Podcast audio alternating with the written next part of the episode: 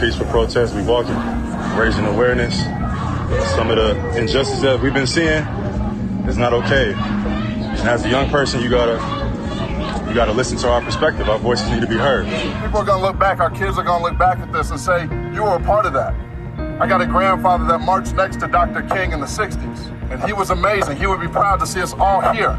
We got to keep pushing forward. Sports are like the reward of a functional society. SiriusXM Sports presents Forward Progress, a weekly open conversation on race and sports in America. Here are your hosts, Jason Jackson and Kirk Morrison.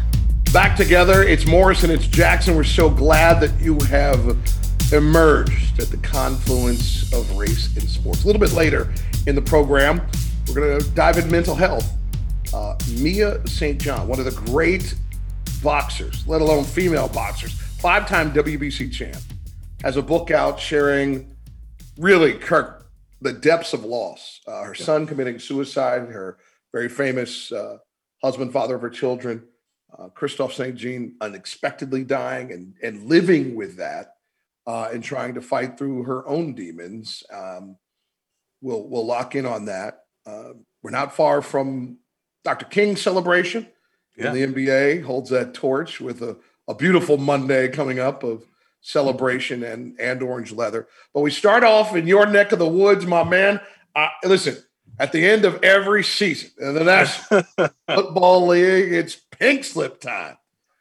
I think it started on Sunday though, didn't it? Because the whole Saturday game. I think Denver got involved before Monday, uh, but there was one that blew us all away, and I still don't get it happened right here in my backyard. Coach Flores being relieved of his duties, and it's a it's a complicated thing, right? So let's put all the pieces on the table.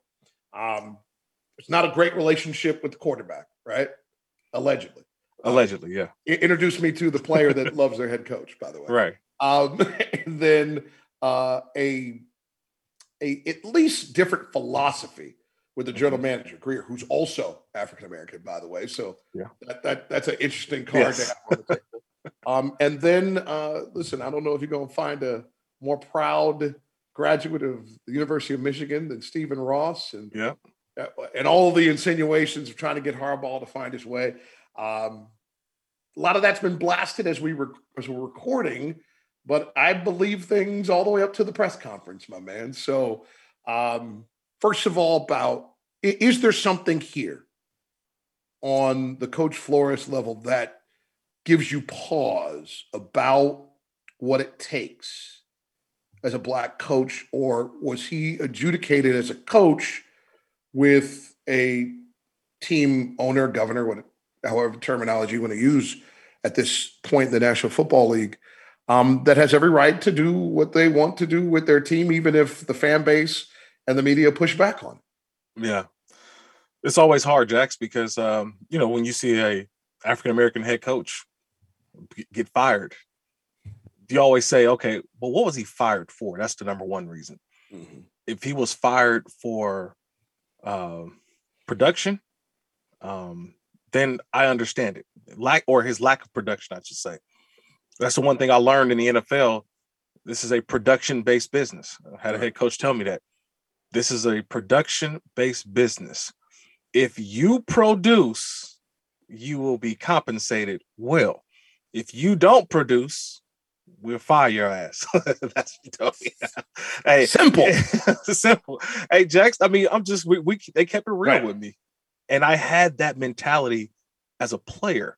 Mm-hmm. I can't imagine what it is as a coach because now you're dealing with not only 53 men on a roster, obviously more with practice squad and and training camp rosters. You're dealing with head coaches. I mean, sorry, other assistant coaches. The head coach also deals with the general manager, and he also has to answer to a higher power, mm-hmm. which is the owner of the football team. Brian Flores was not fired for his lack of production. He was only the head coach of the Miami Dolphins for three seasons. They go 5 and 11, 10 and 6, and 9 and 8. So he went back to back winning seasons. Right. With the and down Miami. the stretch, this one. Right. Yeah.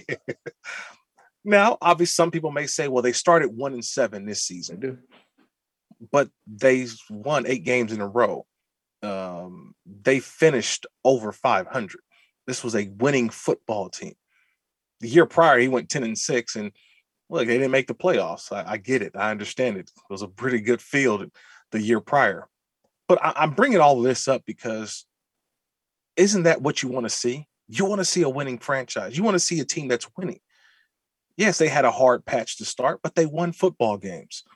I go back to Jim Caldwell as well, another former black head coach. He was formerly with the Detroit Lions, and he had back to back winning seasons. And yet the Ford family in Detroit fired him because they said, oh, well, he can't get us over the hump. And I'm like, have you seen the Detroit Lions football organization? Y'all ain't won them in the playoffs. like, come on, man. Like, and so that's the hard part, Jax, is so many loops that black head coaches have to jump through. And this one was not because of his lack of production. He did produce. This was because the relationship between he, general manager, and owner may have been strained, may not have agreed eye to eye on certain aspects, whether it's their quarterback or a possible quarterback out there. Maybe there's one in Houston that's looking for a trade. I, I shall remain nameless, but mm-hmm. there are certain things that I know coaches have to deal with, right? And I just think that in this situation, Brian Flores is got the short end of the stick. I think that he was the guy that players played for, they're motivated for, and yet this team decided to walk away from it. And it's just more magnified because he is black. Like like Joe Judge, and I know our, producer Pernell Brown don't want to hear this, but you know, the New York Giants fired Joe Judge. Now, it was a reasonable firing because it was a lack of production. Like I get that. That's a bad football team in New York. But I don't get this one, Jax. I'm we're still trying to wrap our minds, our brains around uh, why do you let a good coach, why do you let him go? You know, I'm, I'm just, I'm trying to put that because I also look at the stability that another black coach has presented in Mike Tomlin. So, Jackson, Mike Tomlin this year, and I'm giving him his flowers now, mm-hmm. 15 years, no losing seasons, zero. No losing seasons for Mike Tomlin. As bleak as it may seem sometimes, as many different offensive coordinators having to deal with Ben Roethlisberger, is he going to retire? Antonio Brown, Le'Veon Bell. He brought structure. He brought leadership. Yeah. That's all I ask. If you have a leader of men that listen, that respect this man, you got to find ways to come together in these disagreements because the betterhood for the team is that you got a leader in place that guys play behind. That's why I'm more upset because I just didn't see it, man. I, I don't, I don't, I don't, I don't see the reason why. I don't. Yeah, and, and let's talk about Tomlin. Right. Uh, what what was it? Sixteen years ago. Yeah. Had one year as a coordinator, right? One year. Yes. Uh, how many of us could have given his resume at that point, right? Um, and it was time for the Rooneys to reflect their own rule, right? Yeah. Not just interviewing African American coaches, but right. bringing one in after all this time, being champions of the process. And, and you see what that's reaped. Um, but let's talk about the NFL now as a whole. Do they value mm. black coaches in a black league? The, the National Basketball Association, which not perfect. Yeah. Seven African American head coaches rolled in in the last rotation. Seven. Yeah. Right? Mm-hmm. The NFL is 70% black. As we sit here, and there's some rumblings in Houston that might change this number, right? As we sit here, two black head coaches, 6% right. of the league. I'm not saying it has to be 70%, can't be six. And so while there's 32 islands, everybody sits behind that shield when it's convenient. So we're going to put everybody behind the shield. It just doesn't seem, after all of this discussion, after all of these initiatives, the word that keeps coming back to me is value. Do you value the asset that you have in this league of these men who have transitioned into coaching, elevated to position coaching, to coordinating, and just aren't getting the opportunity. And when they get it, it, it the rug's pulled out from under. See now we now now we now we going behind the curtain, and I'm, I'm glad this episode is uh, of a, forward progress is going there because it's taking me back throughout my career of playing in the NFL and what I witness on a day to day basis, still covering the league. We don't have enough black men as offensive coordinators, mm. right? Mm-hmm. Because when you hear the word offensive guru, offensive genius, the, a black coach does not pop in your mind, right? It, it's these young, you know, white offensive coordinators, right? Young gurus. And that's where the league is always trying to get the next hot hire, right? The next offensive mind. And that's the hard part because when you think of black head coaches, predominantly most of them come from where, Jax? the defensive side. Defensive side yeah. Right? The guy who just got let go in Miami, Brian Flores, was a defensive coordinator. Mike Tomlin was a former defensive coordinator, right? I'm just going on the list that that's where the NFL views it, right? You talk, you just said it. Does the NFL value the black coach? Well, a lot of the black coaches are usually assistants or position coaches. Hmm. They're running backs coach, the wide receiver coach, DB coach. We need more black offensive coordinators. And the guy right now who holds that torch is because Bruce Arians decided to uplift and give Byron Leftwich an opportunity. Now he's the Super Bowl winning offensive coordinator. Now he does have one of the great quarterbacks he's worked with with Tom Brady, but I think that's even more so that you can guide an offense with Tom Brady and win a championship. I hope that he gets an opportunity this cycle because we need more opportunities for guys like the Byron Leftwiches, but black coaches to be offensive coordinators, play callers because this league is about offense, Jacks. They, don't nobody care about defense. When they bring in defensive coaches, that means you got undisciplined teams. That's Listen all. It you. I'm Listen being real, you. man. This is what it is. Hey, you bring in the black coach, you're saying honestly, and this is just my opinion, that you want to you, you're bringing in a defensive minded leader of men. That's what you get with the Tomlins and the Flores is that we need to we need to clean up our house. When you bring in the offensive guy, you're not saying that we're lacking leadership we're lacking pizzazz, we're lacking offense, we're lacking explosives. That's what the NFL is. So it's the value, I think, of the owners also trying to make sizzle rather than make the meal, if that makes sense.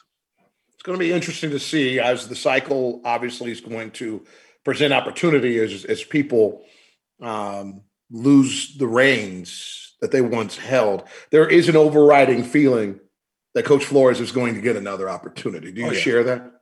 Absolutely. He'll, he'll get another job because as a head coach, as a head coach, absolutely. Okay. Um, if not this go around, it'll be the next go around. Yeah. And right now we're trending in the in the in in the area of head coaching jobs are usually six to seven per year, almost maybe a quarter. Isn't that amazing? Yeah, yeah the turnover. The profession is just yeah. diabolical put like this a quarter of the league, right? Usually. So I'm going between six and eight coaches are fired every year. That's just yeah. how it is. That's the cycle. I saw Glazer's board the other day where it was there's like a dozen names up there. You saw that. Like you remember the, yeah. definitely these guys are okay. You get one. He did dance around Flores for a second. And then the guys that were kind of teetering in between. It's it's that way for pretty much every sport, right? Anybody right. that doesn't make the playoffs, we're gonna make a que- there, there will be a question about your leadership somebody has to fall on the sword. You don't make the playoffs. Like I said, I've been in those, been on those teams. You don't make the playoffs. Somebody gotta, somebody gotta fall on the sword. It's it's somebody's fault. And it ain't never the head coach's fault. It's, I'm gonna fire a coordinator or two, or I'm Start gonna replace there. this. yeah, that's how it normally is. But mm. I do want to see in this cycle because you mentioned it before. Chris Grier, who's the um, general manager for the Miami Dolphins, is a black man uh, who is in a position of power, and so I think that's where you know you're saying, okay, well, what's the next coach going to look like? What is it going to be about? Just want more opportunities for guys who look like, excuse me, who look like me and you, to be able to be in a situation and just be hands off, right? The owners who are hands off, to me, Jacks, are the ones that allow coaches to be themselves. Be who you are. Let your personality come out. Obviously, production is going to be, you know, obviously part of how you evaluate them, right. but you let let them do what they do. And at the end of the year, you have these conversations, but let them do what they do because I, I, don't see enough of that. There's too many owners meddling. Hey, what's yeah. going on here? What's going Listen, on? Here? A billion dollar baby. You yeah. know, that's, that's how yeah. that goes. Uh, one last thought before we run. There's somebody that's got their phone in their hand. They're ready to tweet at us. Oh, what, what, what is equality and just merit going to be the thing in which this is decided upon? Kirk Jacks, come on. There just there are happen to be really good white uh, coordinators and head coaches. Of course, absolutely. No one's pushing back on that. No. The question is, at this percentage, mm-hmm. Right. ninety-four to six, get out of here. Yeah, yeah. No, I mean, I, I I have friends of mine who are qualified coaches in the NFL who who are white who are getting opportunities, um, but the opportunities they also are given is because of the status that they already have. And they're at a level that allows them to go one level up, which is a head coach. Right. So it starts with the assistant coaches being able to be put on that level so that they don't go lateral, they only can go up. That's all it is. I, I, want those coaches who I think bring a different dynamic. See, the thing is, I think we have to remember this head coach doesn't always mean you have to be uh, an expert or a genius on a particular side of the football, no. right? You don't have to be an expert. You know, I do college football. The one thing I've learned about college football, a lot of these coaches now, they are just CEOs. Hmm.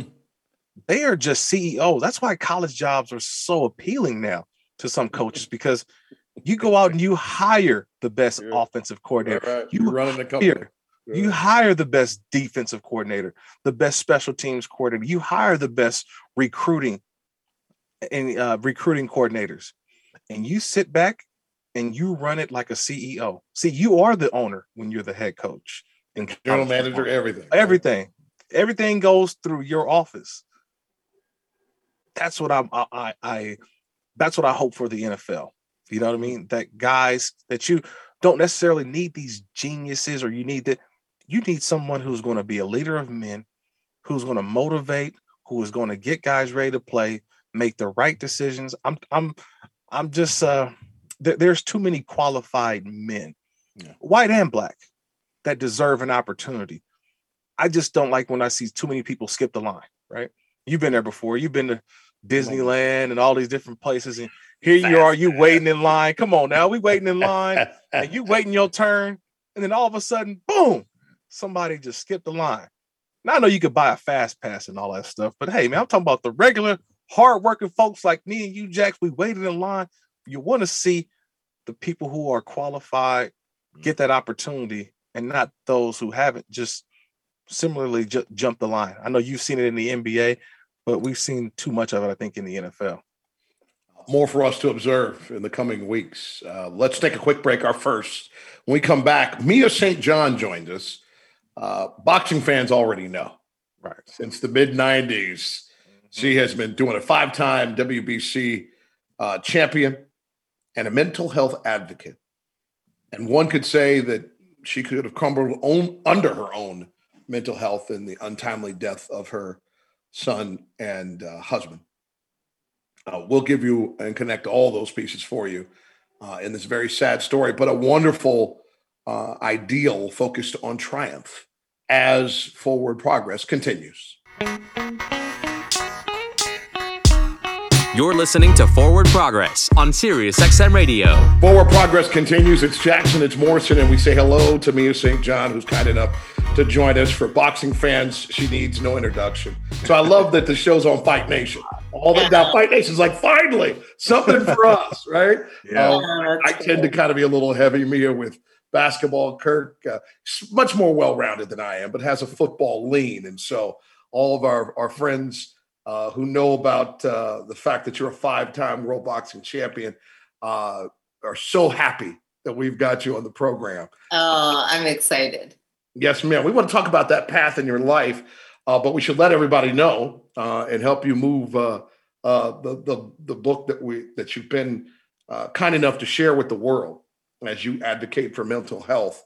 Um, your memoir, "Fighting for My Life," a memoir about a mother's loss and grief. I ask every author that comes on here uh, because of my massive respect for putting it, you know, pen to paper and and, and text to uh, the the bounded page. It takes a lot of courage to really lay it all out there, and and, and you're taking even further because you're taking your your inner pain and providing it for all of us. What motivated you? Yeah, wow. Well, the book was so cathartic for me just to, like you said, pen to paper, just get all my thoughts and feelings out. And, you know, my pain started long before um, the death of my son and his father, Kristoff. Um, so just to get all of that out and let readers know um, that it's possible to to overcome anything in your life. I don't even like to say overcome. I mean, you don't overcome with overcome it. You just you learn to cope with it, right? No, I understand. And one of the things I'm always looking at is everybody handles grief differently, Mia.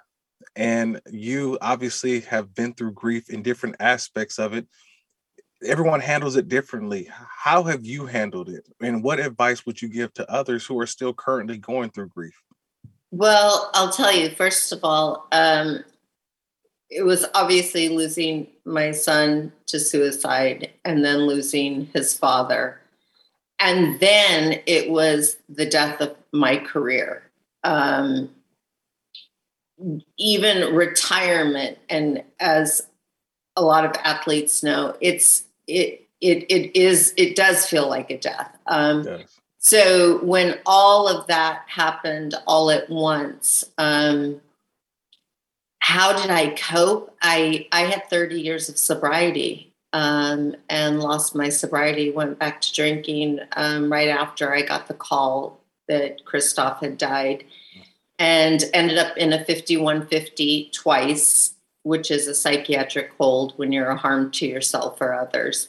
Um, so I that was my coping mechanism. And then when I got out of the hospital, um, I realized that you know I still have a surviving daughter that very much needed me, and you know what would happen to her if she had lost her whole family you know her brother her father and now her mother um, so I knew I needed to deal with with all these issues at hand and and get sober again. You know, I had to get sober again to, if I wanted any chance of a life moving forward. Mia St. John with us here on Forward Progress. The the text is Fighting for My Life, a memoir about a mother's loss and grief. You alluded to losing your son and the father of your children. And I wonder how much boxing ended up being this connective fiber throughout your life, that it pulls you out of the beginning stages of challenge and difficulty from your childhood, and how much of that did that discipline did you have to call on this time around?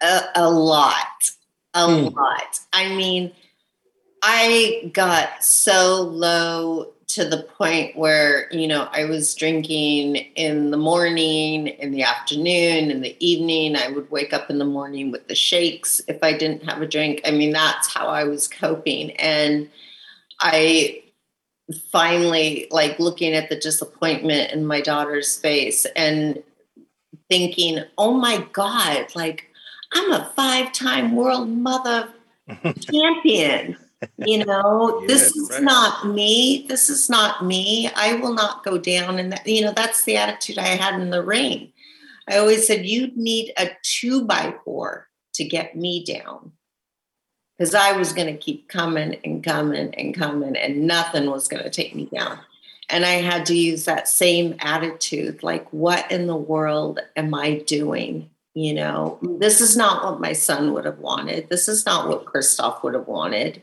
You know, they'd want me to keep fighting. I know one of the things when you do write a book, you you have to revisit uh, tough situations. You have to revisit moments in your life that you probably want to skip over. But in kind of revisiting uh, those moments, Mia, and you write them down and you figure where you were at in terms of uh, your your headspace at the time. Was there something that you say, you know what, I wish I would have done this differently, or I wish I would have realized some of the triggers that may have put me in a position where I wasn't thinking properly? It, it, was there something that you go back to thinking I could have done differently?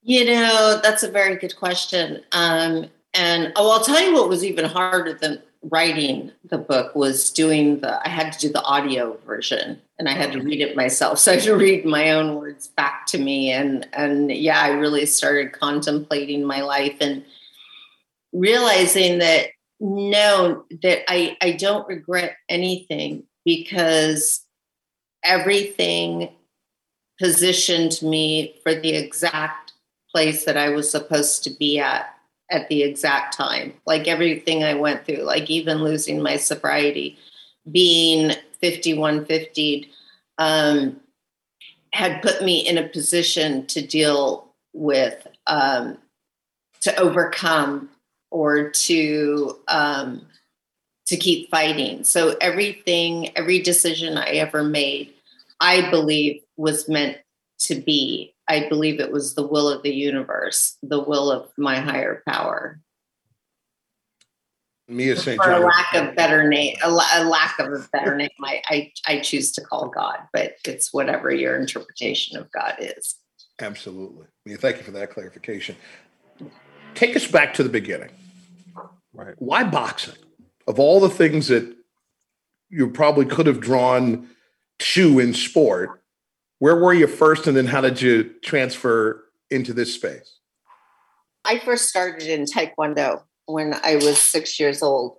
Um, my dad put me in the sport and um, I didn't really love it, but I was really good at it. Mm. So I stuck with it. And um, I didn't actually want to be a boxer until I saw Rocky back in late 70s. And but you know, women weren't really boxing back then. So um, I kind of put it out of my mind. And then um, somewhere in the 90s, when I saw Christy Martin fighting on the undercards of Mike Tyson, I thought, oh, okay, I can do that. I want to do that. And at the time, I was training uh, with the, hopes and dreams of going to the Sydney Olympics. And um, I thought, oh, the you know, even though I was winning my tournaments, it was like, well, the girls are too young, and I'm getting older, so I better either start doing this for a living or find a new career. Um, I did get a bachelor's in psychology, so I'd always been interested in mental health, but I knew that my heart was was with fighting and competition. So I turned pro in 1997. So, in turning pro in 1997 and also having a bachelor's, like you said, in psychology, where do you think mental health has gone from when you first were aware of it, um, started maybe to learn of it, maybe the stigma back then, to where we are now in 2022, where I feel like mental health is a lot more understanding. People realize that it is real more so than maybe back in the late 90s, early 2000s? Kind of. I think it's very slow moving. Um, like, for example, I had a son that had a paranoid schizophrenia, and a lot of times you see them homeless, um, addicted to drugs. My son was addicted to meth. Um, Kristoff had bipolar and was an alcoholic and at some point in his life was also addicted to not meth but crack. And there was there was a lot of stigma you know um, surrounding that. And and i think still even when you know we you know we live in los angeles or i live in los angeles sorry uh, you pass street corners like downtown LA and you see like the homeless like half clothed and talking to themselves and screaming out obscenities and whatever you see. Um, there's not a lot of compassion for that. There's not a lot of compassion. People avoid, they ignore them, or they try to rush by them, or there's just not a lot of compassion. Um, and and that was my son. That was my son when he would run away from home get disoriented get back on the drugs and end up on the street somewhere. And it would be me and Kristoff searching the streets and jails and hospitals searching for our son. Mm. so um, i see a lot of a lot of awareness now for mental health for for your less severe cases, you know, like depression or anxiety or uh, even alcoholism. But I don't see for the more severe mentally ill, I still don't see that we've come all that far. And it's a Me- very sad situation. Yeah, no doubt. Uh, but you're I mean, doing people, uh, not. I'm sorry, uh, not okay. to interrupt you, but I just want to say, and and and look at like Kristoff, who was a, a, a two-time Emmy award-winning actor, spent 30 years of his life on on Young and the Restless, and and and a whole, you know, started acting as a as a seven-year-old, and you know, spent his whole life on television, and and when he would act out or um, leave the set or collapse on the set or um, there was very little um, uh, understanding of that you know why can't he get his shit together? And what's wrong with him? And oh my god he's crazy. And i saw a lot of that because i i took him to work a lot of times um, mm-hmm. because he was he, you know wasn't in a position to drive um, but I saw very little tolerance um, for even an actor like him that was so well known, you know, and that that upset me greatly. She's a boxing champion. She is an author and also, uh, quite honestly, a champion in the area of mental illness, homelessness, addiction, all the things, Mia, that you've talked about. Share with our listeners the organization you founded to really impact these things. Well, I founded the Mia St. John Foundation, which is called El Saber es Poder, which means knowledge is power. Um, and I work with, I'm on the board of an organization called Step Up on Second Street, which is actually nationwide, but it was based in Santa Monica on Second Street, where we have uh, serve a lot of the homeless um, who are mentally ill. Um, but we have programs, and right now I am starting one um, actually next week um, for those who are severely mentally ill and homeless and on the streets. And what we'll be doing is searching for them, the the missing ones, and trying to to link them up with services that they so desperately need. You know, Mia, um, a lot of people are going to read this book. Um, fight, fighting for my life, a memoir about a mother's loss and grief. But also, too, I know you also are working on a film, I believe, and trying to also uh, educate more people about mental health and how they can improve themselves as well. After doing all of this, what do you want people to take away from it? What's the big thing that after they read your book, after they watch your film, after they listen to your words, what's the one thing that you hope that someone takes away from all of this? That no matter what you go through, um, no matter what tragedy, um, you can, um, and like I say, I don't want to say overcome, but you can deal with it and, and you can cope. And, and there is hope for to have that happy, joyous, uh, and free life that you've always wanted. Um, there's a new chapter ahead of me uh, you know, that I can't wait to see, you know, what that looks like. Um, because, like I said, retirement was so hard on me. And I was kind of forced out of boxing. You know, I'd gotten to an age where I was approaching 50 and promoters just weren't willing to take that liability anymore and and i had suffered so many concussions you know so i was a big liability um so to deal with that and and i just want people to know that even though one door closes another one always opens and one chapter might end in your life another one's going to start our friends at CNN call her a mental health warrior and added to the list of five time champion author. The new book is Fighting for My Life, a memoir about a mother's loss and grief. Make sure you pick it up. Mia, thank you for the time. We appreciate you swinging by. Thank you so much for having me. Hi, you guys. More to come here on Forward Progress, and we'll focus in on the leadership of the National Basketball Association, always lifting the dream and memory of Dr. King to the highest of heights. We'll talk about the plans coming up when we come back. You're listening to SiriusXM Radio. We now return to Forward Progress. Here's Jason Jackson and Kirk Morrison.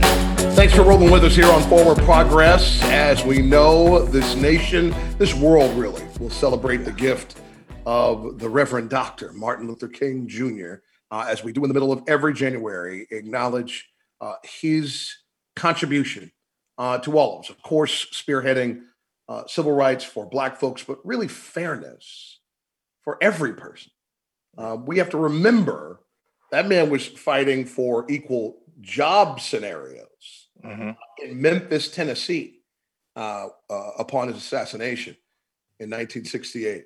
Um, that it was starting to reach into you know other areas of life of of just and what is it that we're here trying to get let's boil it down. It's real simple a fair shake. Yeah. After the hell this nation put black folks through with the transatlantic slave trade honestly that the civil rights movement wasn't about retribution. It wasn't even about uh, a reckoning. It was just can can we just get a fair shake? Yeah. Can we can we just start in the same spot? Can we have the same protections and service of the society? Can, can we be in the same places to eat and congregate and be, mm. to be entertained? Like all of this for our very young listeners, uh, where this wasn't even close to something that was in reach in the mid 50s yeah. when this movement really began. And Dr. King lent an ideal to it, nonviolence, a yeah. voice to it, Southern Baptists, like just fire and brimstone yeah. and intellect to it, right? One of one of the most brilliant yeah. Americans of our time, um, in his in his worldly study of theology and uh, peaceful protest. Man, it was um, you know every time we are always reminded. You know, that's why we observe the holiday for uh, Dr. King, and so many people who. Um, lives that he helped, how he helped change our country. Um, that we still aren't where we want to be, but we have come a long way. Yeah. And you know, I was thinking too, Jackson. I know we have a little time here, um, but you know, we did lose someone too, Jax, this past week. Um, the great Sidney Poitier. Mm. And I was thinking about you mentioned having a seat at the table, right? And how what what what Sidney did in terms of getting that seat at the table or having to find a way. And I don't know what all he had to endure. You know what I mean? But I know back when he started acting, and you know, this is going when you know my, my grandma, you know, the the my, my older folks was talking about that Sidney Poitier, you know, Sidney Poitier. I didn't even know who he was growing up, but you but when you when you first heard the name, pride, you knew that. Right? You knew that. I was like, that name. And so I, I think about what he presented or what he meant just as much as Dr. Martin Luther King, right? So as much as we remember Dr. King and his remembrance and his day, I know we did lose Sidney Poitier, who, um, you know, was 94 years of age, Jax, and he also had a hand in sort of the evolution that you could also be an actor, you know, we, we talk about Jackie Robinson a lot. We talk about some of the people who broke the color barrier. Sidney Poitier was was that for a lot of folks. Seeing his face in television and movie as well, and we gave him a ton of flowers while he was alive. And I know in his passing, we're going to give him even more flowers. Mm-hmm. But you know, it just it just in remembrance of Dr. King. I'm also was in re- remembering Sidney Poitier as well. The celebration of Dr. King is a centerpiece of the NBA calendar. Mm. And because the NBA has center stage um, on MLK Day, uh, we're dealing with the 20th annual Martin Luther King Jr. Day celebration right. game in Memphis, Tennessee. Um, mm-hmm. For two decades now, um, the place of his demise has pushed up through a partnership between uh, the Memphis Grizzlies, the National Civil Rights Museum, and the city of Memphis, Shelby County, all getting together um, to not only just host a game, and and yes, the the Bulls and Grizzlies will put on a good one. By the way, yeah, that's going to be a good one. um, but it's also an opportunity to honor folks, and the National Civil Rights Museum Sports Legacy uh, Award honorees have been noted I'll give them to you now. Some thoughts on each. Muggsy Bogues, yeah, will be honored. Elvin Hayes mm-hmm. will be honored, and Allan Houston will all be uh, uh, celebrated on game day on uh, January seventeenth during the Earl Lloyd Sports Legacy Symposium. By the way, Earl Lloyd, one of the pioneers of the NBA when the color line was broken in 1950. Mm. So um, it's fantastic they acknowledge him as well. Um, but uh, listen, Muggsy Bogues, 14 NBA seasons uh, yeah. as one of the smallest players ever in the mix, and uh, Hayes uh, on the 50th and 75th anniversary yeah. teams, uh, and a Hall of Famer, and uh, 12 years in the NBA, a two-time All Star with Allan Houston, who has one of the worst shots I've ever seen in Heat history. that shot man, in 99, bounced all over the place and in. Dropped the top seeded heat. Yep. Gone. Prior to my arrival, but still, I remember sitting in Bristol and it doubled me over because I was surrounded by all those Knick fans. And I had only been about three years removed from working in the Miami market, but uh, it's not like we discuss that every time we see each other. That's funny. We actually yeah. do, but it's really great what happens on this day because it's it's a celebration. It's a first of all a discussion of these right. individuals, their impact, their remembrance, um, and then also, you know, some some places where something tragic occurs that can be a dark cloud.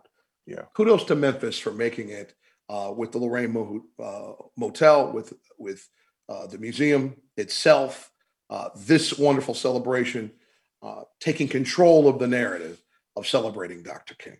Yeah, no, it's it, it was.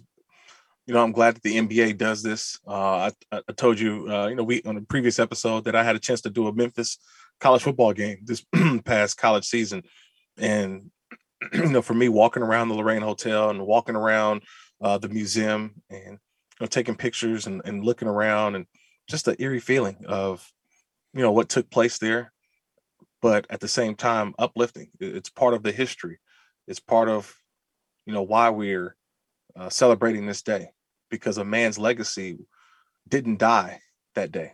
A man's de- legacy kind of was, was starting was starting because uh, everyone realized what we lost and how much we will continue to miss him but his passages his thoughts his beliefs definitely still carried on and it's still carrying on and when the nba does these things it's you know what's the uh, you know, what's the Dr. King game, right? There's there's certain days in the NBA calendar, right, that you uh, you mark down. Opening game, Christmas, right? And then obviously Dr. King Day. Th- those are the three like marquee games or days of yeah. the NBA calendar. All star, the playoffs. Where you get the all, yeah, yeah. yeah. Uh, all star, then you know you get the all star, then you get the trade deadline and playoffs or play-ins. We get all that, but to start the season, it's you know opening night. It's you know obviously Christmas Day, and then Dr. King Remembrance Day because you know not only are you playing for a um, you know, a day of remembrance, but a lot of guys take a lot of pride. And you see different players and uh, whether it's the shoes that they wear, the messages that they preach, and you get the conversations too, uh, right as you approach the game as well, of what Dr. King meant to so many guys in the NBA right now currently. Yeah, I'm blessed over these. Uh, oh man, it's been over half a decade now, almost a full decade of, of mm-hmm. being a part of the Sirius XM Sports family. I've had the pleasure of hosting uh, the King Special on NBA Radio, and I'll do yeah. it again this year. So I'll speak, um, hopefully, to all three of those guys, and then also have some remembrance uh, uh, with with some of the pioneers in this game. And I always feel like uh, discussing the evolution of the awareness, right? Okay. For yeah. 12 hours on the 17th of January, um, you'll see different types of celebrations from sea to shining sea. I mean, like literally, it'll be Pels and Celts uh, at 12:30, and at the end of the night, Jazz and Lakers. I'll, I'll, I'll take you all the way to you know midnight East Coast and beyond. And in each of those contests in each of those municipalities, and I think there's no overlap, right? In 12 different cities across this nation, um, black folks will be able to tell their story about their hero. Yeah. And that's, you know, Dr. King didn't intend it for him per se. Correct. But that's the opportunity, right? Yeah. Just utilizing what you've built, right? The yeah. content of your character into a, a, a connection and reckoning to let that freedom ring, if you will, um, and and take a day, uh, even while performing and working, um, to acknowledge just the immense shift in our nation's timeline because of that man's sacrifice. Yeah, the the ongoing legacy, right? That even when a guy has is no longer on this living earth, his legacy is just as strong, if not stronger. That's going to do it for this edition of Forward Progress. It's always a pleasure to have you by. Thank you so much to Mia St. John for stopping by and, and sharing um, not only her text that we all get our hands on, but also her, her emergence from demons that have been trying to grab onto her since she was a kid. For our producer, Pernell Brown, Kirk Morrison, I'm Jason Jackson. This is Forward Progress. We'll talk to you next time.